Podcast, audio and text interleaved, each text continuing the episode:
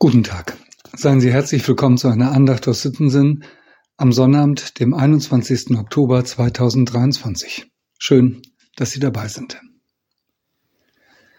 Der kleine Prinz durchquerte die Wüste, erzählt Antoine de Saint-Exupéry, und begegnete nur einer Blume mit drei Blütenblättern, einer armseligen Blume. Guten Tag, sagte der kleine Prinz. Guten Tag, sagte die Blume. Wo sind die Menschen? fragte höflich der kleine Prinz. Die Blume hatte eines Tages eine Karawane vorbeiziehen sehen. Die Menschen? Es gibt, glaube ich, sechs oder sieben. Ich habe sie vor Jahren gesehen.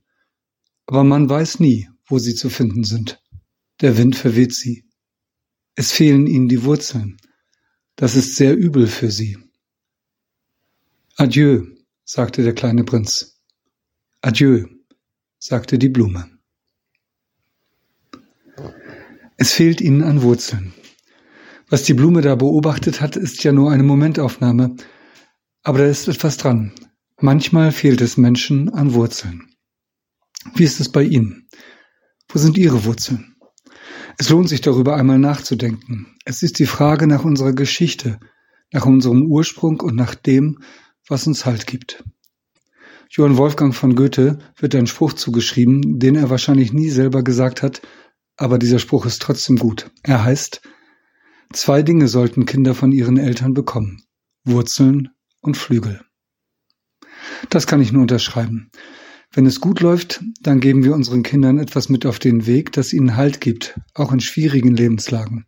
So wie ein Baum mit festen Wurzeln guten Halt hat, so kann er wachsen und gedeihen und reichlich Früchte bringen.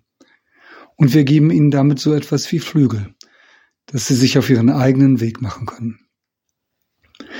Jeremia ist auch einmal der Frage nachgegangen, was einem Menschen eigentlich Halt gibt im Leben.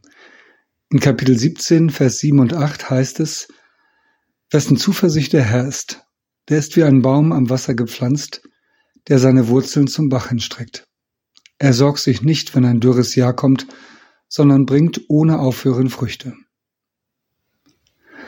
Auch in diesem Bild kommt es auf Wurzeln an. Aber es ist auch die Frage, wohin sie sich strecken. Und ob da etwas ist, das dem Baum Kraft und Lebenssaft gibt. Denn Wurzeln bringen ja nicht das lebensspendende Wasser hervor, sie geben es nur weiter. So ist es auch bei Menschen. Wirklich Kraft werden Wurzeln nur dann bringen, wenn sie ans Wasser reichen. Es ist ja ein Bild, das Jeremia hier gebraucht, ein Sprachbild, eine Art Gleichnis. Ich will es einmal so lesen. Das Wasser, das ist das Wort Gottes. Und den Menschen geht es gut, die hier ihre Wurzeln haben. Sie werden auch ein dürres Jahr überstehen und auch ein zweites. Wenn trockene Zeiten im Leben kommen, werden sie trotzdem Kraft haben. Das ist einer der Gründe, warum ich unsere Telefon- und Audioandachten so schätze. Jeden Tag strecken wir uns hier nach dem Wasser aus. Wer einmal einen Baum umgepflanzt hat, der weiß, Wichtig sind nicht nur die großen Wurzeln, wichtig sind vor allem die vielen feinen und allerfeinsten Wurzeln. Sie transportieren das lebenswichtige Wasser. Und auch wenn es nur kleine Andachten sind, die wir hier Tag für Tag hören, so liegt doch darin eine eigene Kraft. Warum? Weil sie immer wieder das Wort Gottes zum Thema haben.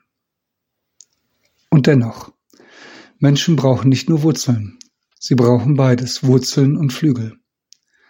Die Blume, mit der der kleine Prinz gesprochen hat, hat die Karawane vielleicht auch unterschätzt. Denn es ist gut, auf dem Weg zu sein. Wer weiß, vielleicht haben die Menschen dieser Karawane lebenswichtige Dinge zu anderen gebracht. Dazu aber braucht man Kraft, und die hat man, wenn man Wurzeln hat, die bis zum Wasser reichen.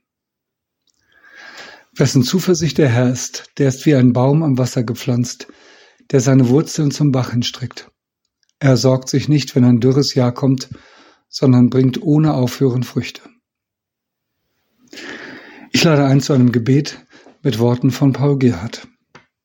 Mach in mir deinem Geiste Raum, dass ich dir werd ein guter Baum und lass mich Wurzel treiben. Verleihe, dass zu deinem Ruhm ich deines Gartens schöne Blumen und Pflanze möge bleiben. Amen.